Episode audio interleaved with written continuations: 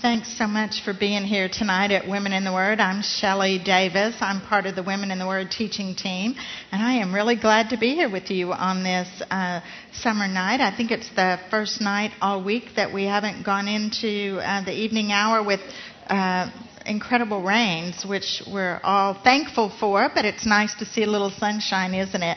I hope you're having a great summer. Have you had time so far to just relax a little bit? Maybe I see some no's and some yeses. Maybe read a good book or um, take a trip or anticipate uh, a trip. That's uh, some of the things that um, I think about when I think of summer, I always think of reading a, a good book in the summer. How many of you are readers and do that beach reading thing?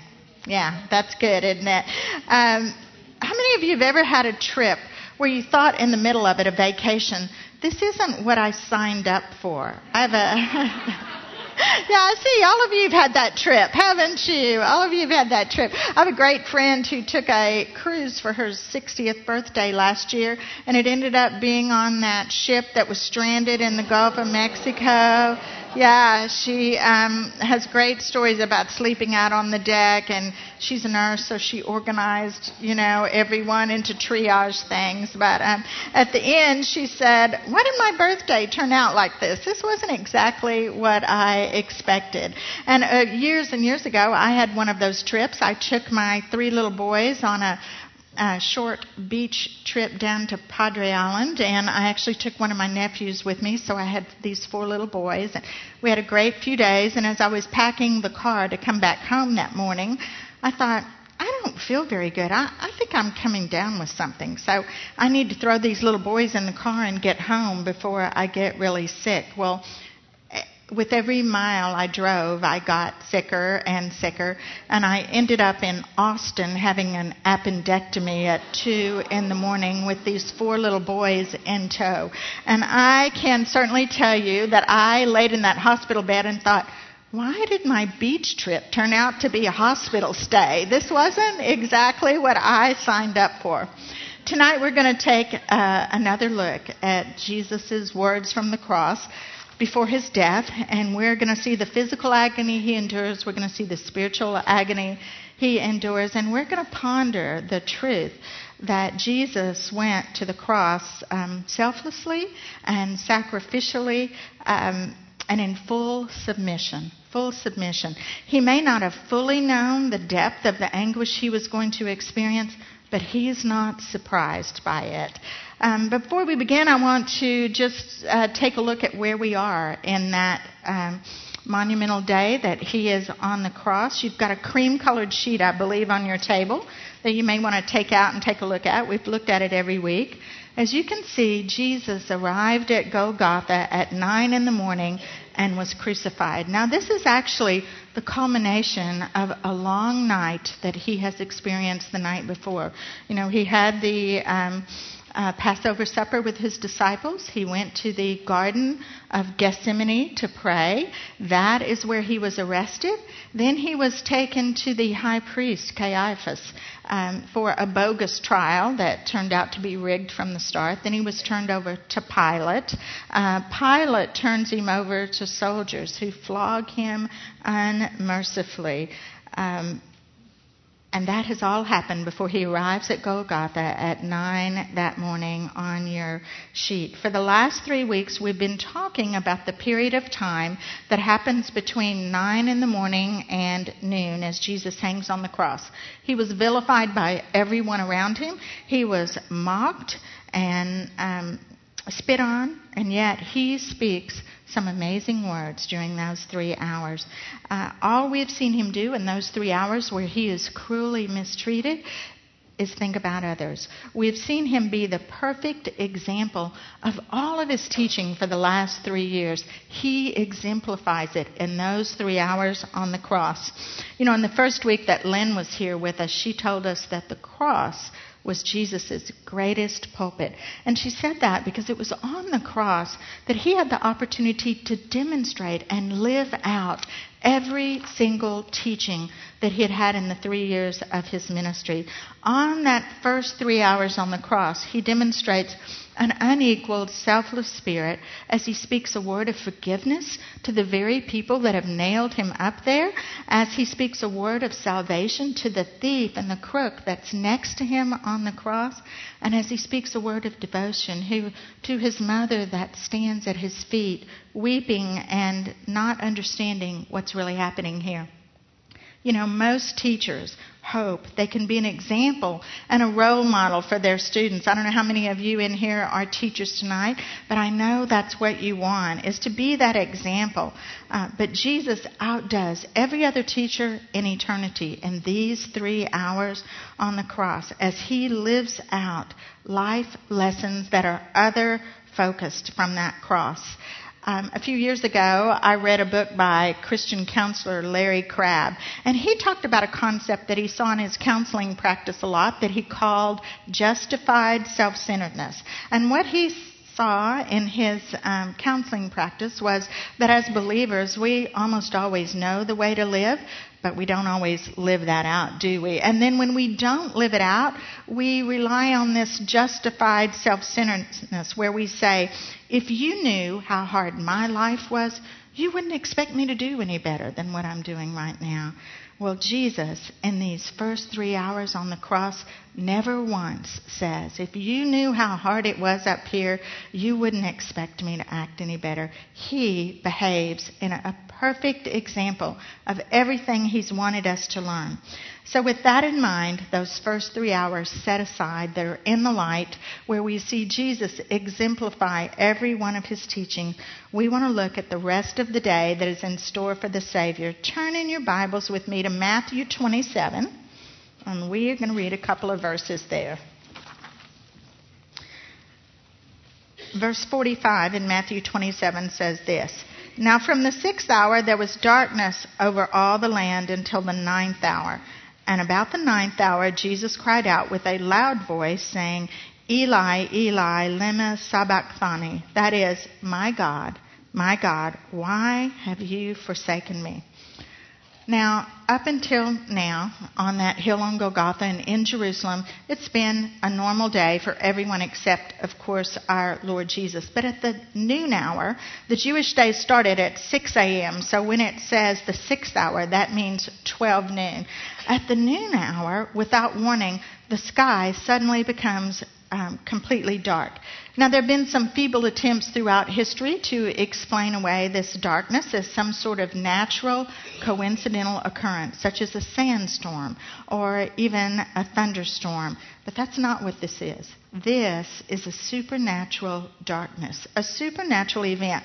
It was an abnormally complete darkening of the sky. There was no moon, no stars, no sun. It could not have been a random solar eclipse because this is the Passover. And the Passover is always held at the full moon. And if you understand anything about astronomy and eclipses, you know that you can't have a solar eclipse and a full moon at the same time.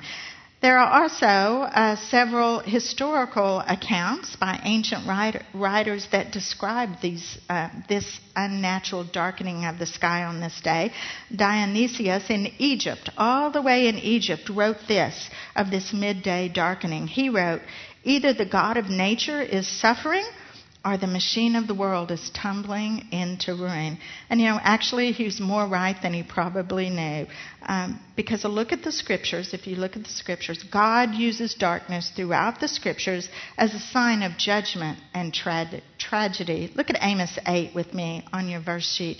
This is um, the prophet Amos predicting God's judgment on the northern kingdom of Israel if they don't turn from their uh, idol worshiping ways. And Amos 8 9 says, And on that day, declares the Lord, I will make the sun go down at noon and darken the earth in broad daylight. I will turn your feasts into mourning and all your songs into lamentations. And look at Exodus 10:21 on your verse sheet with me. Then the Lord said to Moses, Stretch out your hand toward the heaven, that there may be darkness over the land of Egypt, a darkness to be felt so Moses stretched out his hand toward the heaven, and there was a pitch darkness in all the land of Egypt three days. In Moses' time, this three days of darkness was God's judgment on Egypt because they would not let his people go. But here at the cross, these three hours of supernatural darkness are God's judgment not only on Israel and his people for rejecting the Messiah, but it is also a supernatural darkness in judgment of our Lord Jesus himself. And that is because it is here in this darkness that Jesus takes on the sins of the world, past, present, and future. And because of that, it is here in this darkness that Jesus becomes the object of God's judgment on mankind's sin. It is here in this supernatural darkness that He, Jesus, is the offering for sin and the propitiation for sin that a holy God demands. Look at John 1:29 on your verse sheet. The next day he saw Jesus coming towards him. This is John the Baptist and said, "Behold, the Lamb of God who takes away the sins of the world." 2 Corinthians 5:21 just under that says, "For our sake he made him to be sin who knew no sin, so that in him we might become the righteousness of God." And 1 Peter 2:24 says, "He himself, meaning our Lord Jesus, bore our sins in his body on the tree, that we might die to sin and live to righteousness. By his wounds you have been healed." If our Lord Jesus is to be our sin substitute, our atoning sacrifice that restores our relationship with our God, then he must take every sinner's place before a holy God and be judged for every sin of every sinner. Pretty phenomenal um, concept, isn't it? In the darkness, every sin from every age is placed squarely on our Lord Jesus. It's pretty hard to imagine our sinless Lord Jesus with a guilty verdict. But here, with this darkness that surrounds him, he is proclaimed guilty of every crime. Now, there's no way to measure the anguish that he must have felt during these three hours. And up until now, He's not spoken of his suffering, as I shared with you earlier. We have to remember that he's already been flogged. He's already been nailed to the cross. He's already spent three hours or more trying to breathe on that cross. But the only words he's spoken thus far have been words of forgiveness and salvation and devotion. But as this three hours of darkness, where he has borne the sins of the world, comes to the end, he finally cries out. And the words he cries out, My God, my God, why have you forsaken me? Have a lot to teach us here tonight. So we need to look at them pretty carefully. And the first thing that I think we learn from examining just this phrase that he cries out in his spiritual agony is that Jesus is feeling the extreme grief of God's desertion the extreme grief of God's desertion. As Jesus becomes our sin substitute, his just and holy Father, who is perfect, for the first time in all eternity, God the Father turns his face from God the Son. Now, I have no way to explain to you tonight how that really transpired, but I can tell you without hesitation that it did transpire. God the Father has forsaken God the Son. And that is what Jesus is experiencing here in the darkness. Um, Jesus. Jesus' call here, My God, my God, why have you forsaken me, marks the lowest point of the cross for our Lord Jesus. He's endured all his physical pain in silence, but when his God, God the Father, withdraws his presence in judgment of sin, that's when he cries out in pain and agony. Now, if you think about Jesus' life, you know that being forsaken is actually not something that's new to Jesus. He's actually been forsaken for the whole three years of his public ministry. He was forsaken by the nation of Israel as they turned away from him time and time again. He's been forsaken by the temple leaders, the Pharisees, and the Sanhedrin. He's been forsaken by the high priest just the night before in the bogus trial. In the last 24 hours, if you think about it, he was forsaken by Judas, wasn't he? He was forsaken by every one of his disciples, including his beloved Peter. But we don't hear him call out from the cross, Why has the nation of Israel forsaken me? And we don't hear him call out from the cross, Why did Jesus, why did Judas betray me? Why did Peter walk away and not look back? His spiritual anguish only culminates in the absence of God the Father. Now, what makes this even more poignant to me is the fact that this is a remarkable desertion that Jesus is experiencing because our God is not a God that leaves his people, is he? Our God is not a God that leaves us in our moments, our worst moments. If you think about David in Psalm 23, what does David say in Psalm 23? Yea, though I walk through the valley of the shadow of death, I will fear no evil, for thou art with me. David knows God's presence in his worst moments. In the book of Daniel, if you know the story of uh, Daniel's three friends, uh, Shadrach, Meshach, and Abednego, when Nebuchadnezzar threw them in the fiery furnace, uh, what did the guards report? That there was someone in that fiery furnace walking around with them. Um, they were not forsaken by their God in their worst moment. In fact, if you've ever read um, the book of Martyrs and you read about the incredible stories of people that have been martyred for God throughout the ages, every single one of them says uh, their testimony is is that they felt God's presence up until they breathed their very last and certainly, if we take a look at the life of our Lord Jesus, it is going to testify to God's incredible presence with him, his constant presence. Look at John 16 on your verse sheet. It says, Behold, this is Jesus talking, Behold, the hour is coming, indeed it has come, when you will be scattered, each to his own home, and will leave me alone. Yet I am not alone, for the Father is with me. And in John 17, when Jesus prays this incredible prayer before he goes to the cross, he talks about the oneness that he and God the Father have. In, in John 17, 21, he says, um, that, and he's talking about um, the believers. He says that they may be. Uh, that they may all be one, just as you, Father, are in me, and I in you, that they may also be in us, so that the world may believe you have sent me. Jesus had had an incredible, constant relationship with God the Father up until this moment.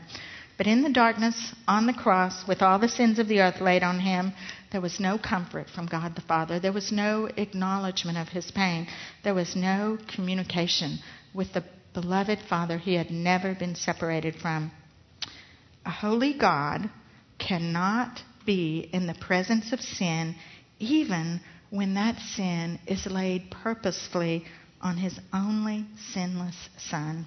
So it's in this darkness that Jesus suffers his greatest agony, spiritual agony, for judgment of sin and separation from God the Father. Now, even as we try to get our minds around the truth that God the Father has had to turn away from his one and only Son, there's some other great things that we can learn from Jesus' cry, My God, my God, why have you forsaken me? And we can see that even though a holy and just God has forsaken the one who bears the sins of the world, um, we can see that Jesus has not forsaken God the Father, has he? The words that Jesus cries out, My God, my God, why have you forsaken me, are actually from Psalm 22. I hope you had a chance to read that in your time around the table.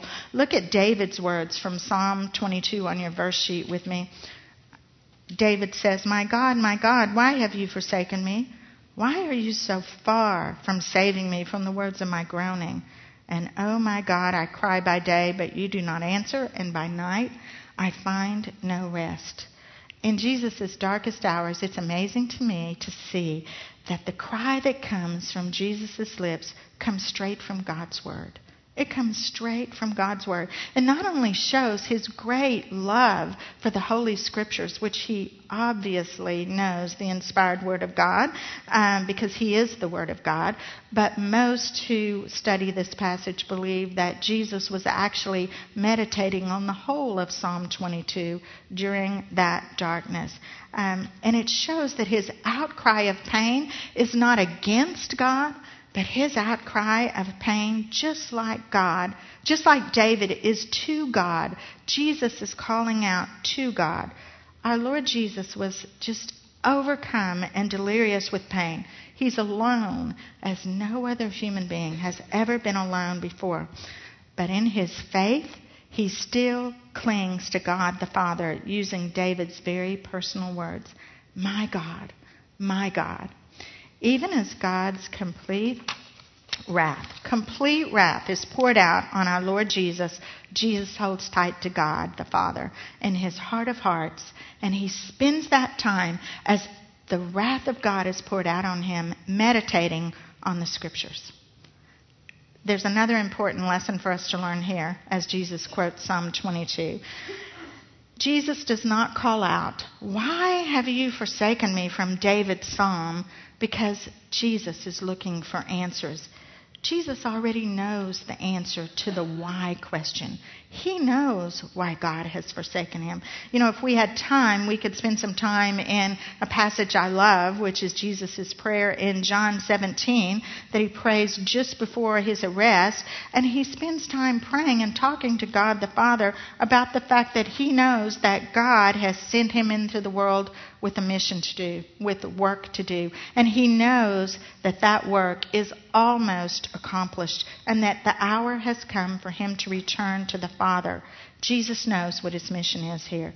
And if we look at the Garden of Gethsemane, where Jesus once more went to pray and spend time with the Father before his arrest, um, we see that as he talks with the Father, about his he talks with the father about the wrath that is going to be poured out on him. Jesus knows what's coming. He even asked god the father to take that cup of wrath away from him to take that suffering if it was possible but even as he asks that he willingly submits to the will of God the Father. Jesus knows what he's agreed to in the Garden of Gethsemane. Look at Matthew uh, 26:38 on your verse sheet. And then he said to them, meaning the disciples, My soul is very sorrowful, even to death. Remain here and watch with me. And going a little further, he fell on his face and prayed, saying, My Father, if it be possible, let this cup pass from me. Nevertheless, not as I will, but as you will.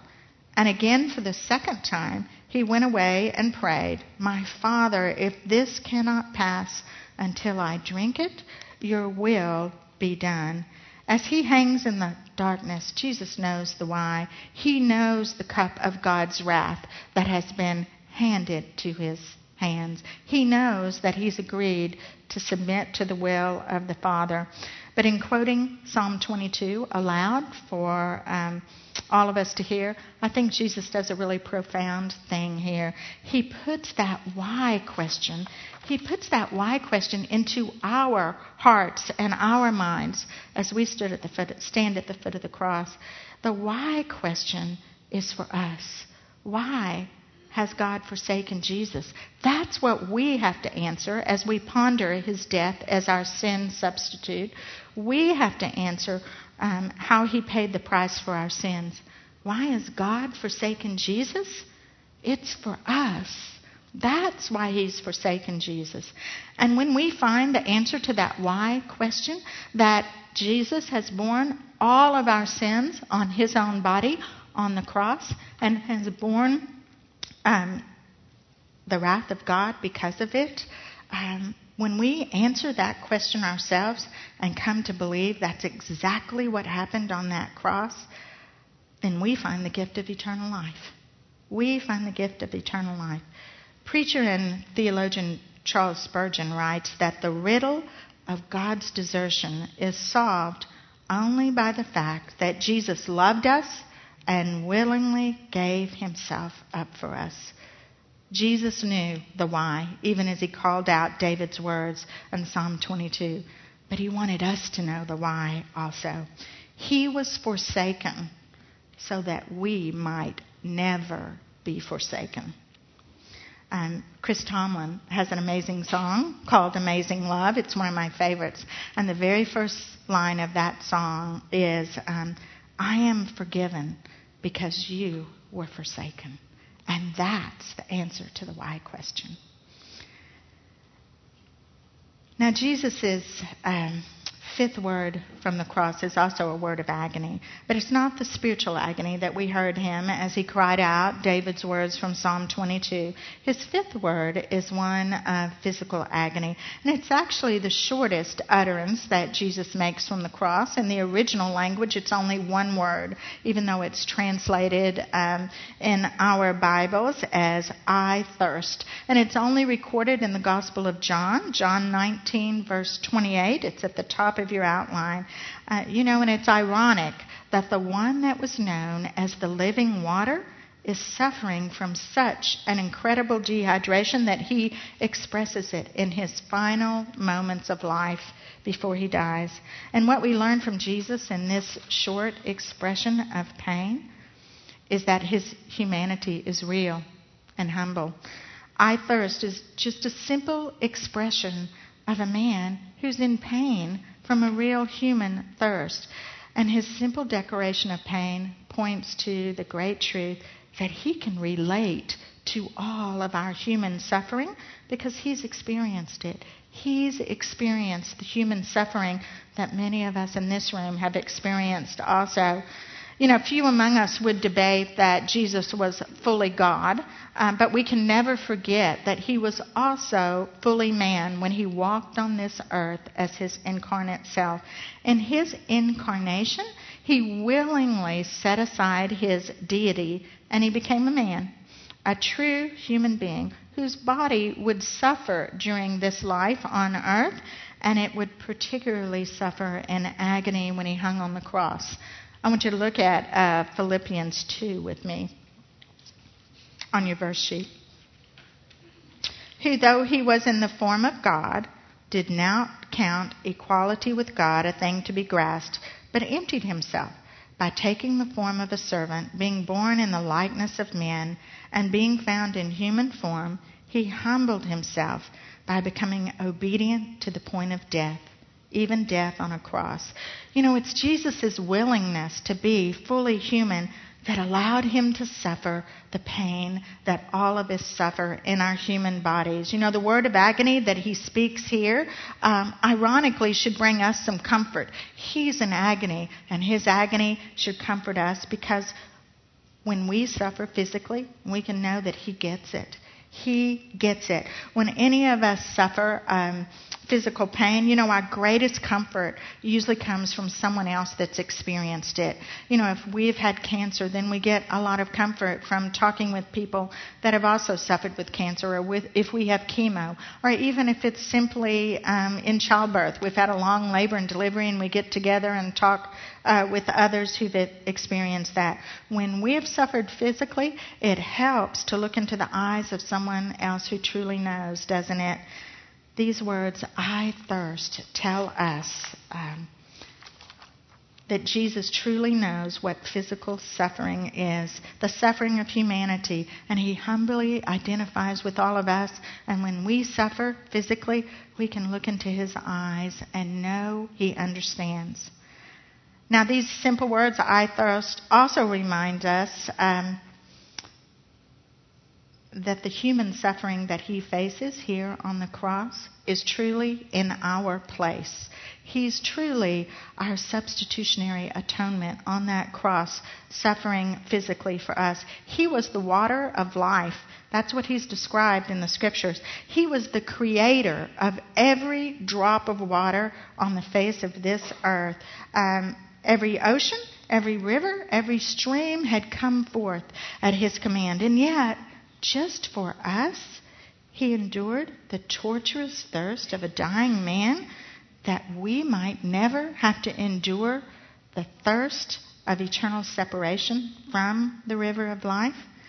When we think about these simple words, I thirst, that he spoke just before he died, we need to think back to the conversation that he had with God the Father in Gethsemane that we just read about, where he said, If you will, Take this cup from me, but not my will, your will.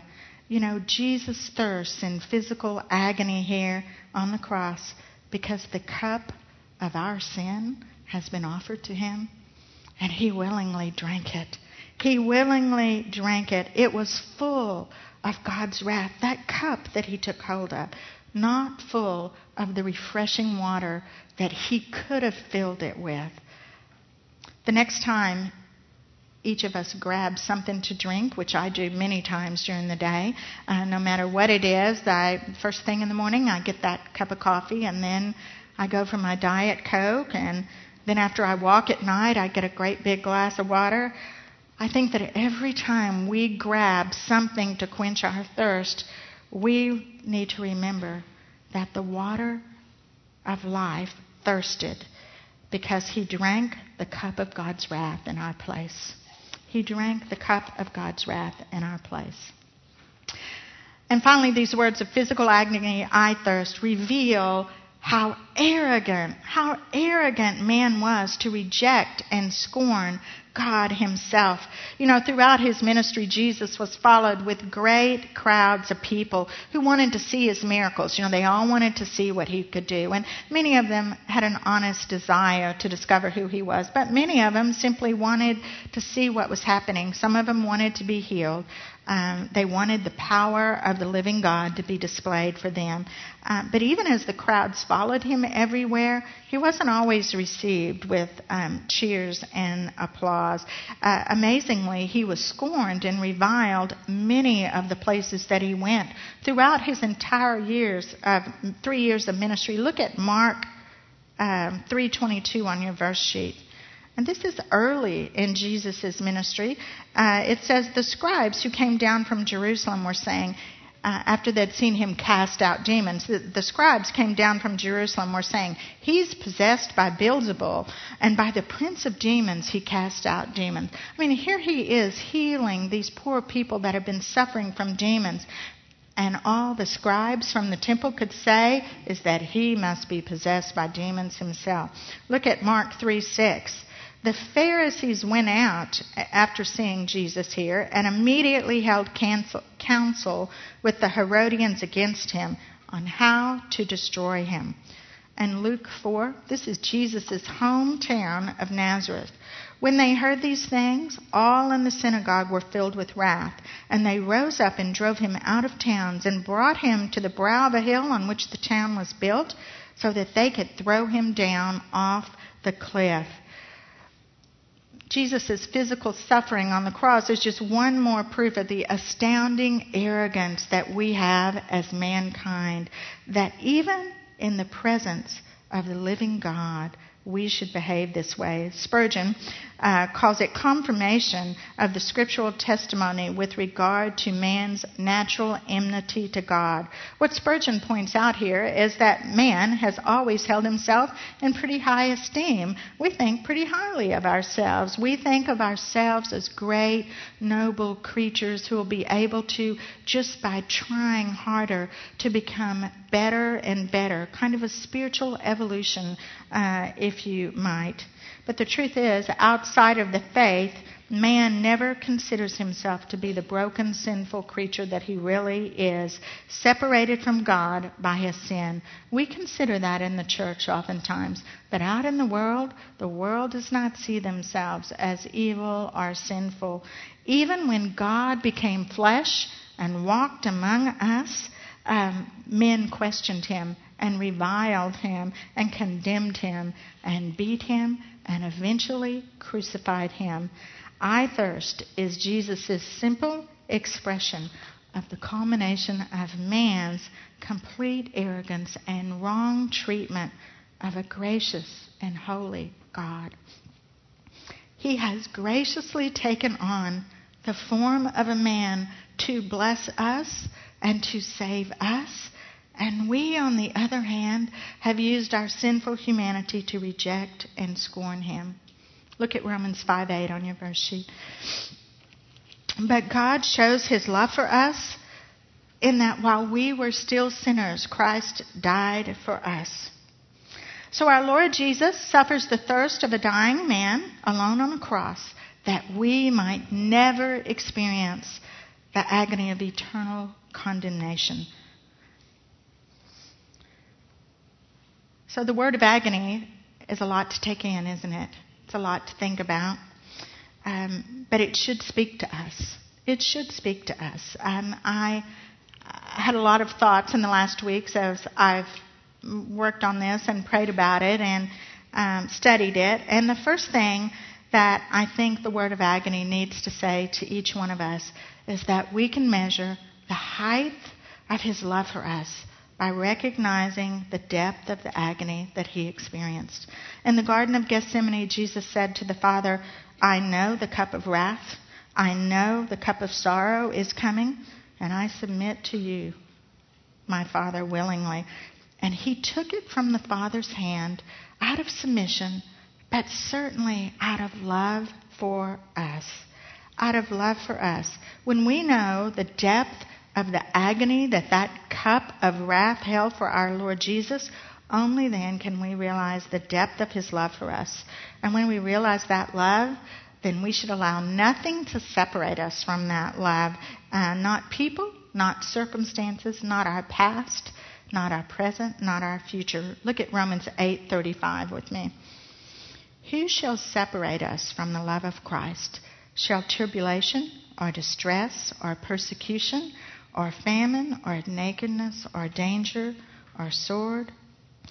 When we understand what he drank in that cup of wrath, we ought to also understand his love for us. The word of agony um, also assures us that being forsaken by God is an experience that only our Lord Jesus had to have. Only our Lord Jesus has to have because um, as He carried our sin and received the judgment for our sin, when we accept that and believe that, we can be assured that we will never, as believers in Christ, justified by his blood, be forsaken of God. And if you don't believe that today, uh, I want you to really think about it. He experienced it, so we never have to experience it. Look at Hebrews 13:5. Keep your life free from the love of money and be content with what you have, for he has said, I will never leave you nor forsake you. The word of agony assures us that this is the truth. The word of agony also gives us Jesus' amazing example of clinging to God's word and to God Himself no matter how much pain we are facing, no matter how much um, agony we are in. The presence of God had definitely left Jesus in his worst moments, his worst moments, but Jesus in his worst moments had not left his God. And what a lesson is that for us. In his worst moment, Jesus was not angry. In his worst moment, he was not defeated. In his worst moment, he was not bitter. In his worst moment, he was clinging to God and proclaiming his faith in God. He was teaching us the power and the comfort of God's word in our darkest moments. And finally, the word of agony should impress upon us the seriousness of sin and the damage that it does. We take sin far too lightly in our lives. Sin is the murderer that took the life of the only truly innocent man that ever walked this earth. We have to remember that. And we can never, never invite it into our lives lightly or play with it because it entertains us or makes us happy. Although we are completely forgiven and we can live our life guilt free, we need to be careful to remember the great price that was paid for our sin. Jesus paid our debt with his agony, with his agony. Pray with me. Father, you are so um, gracious and good.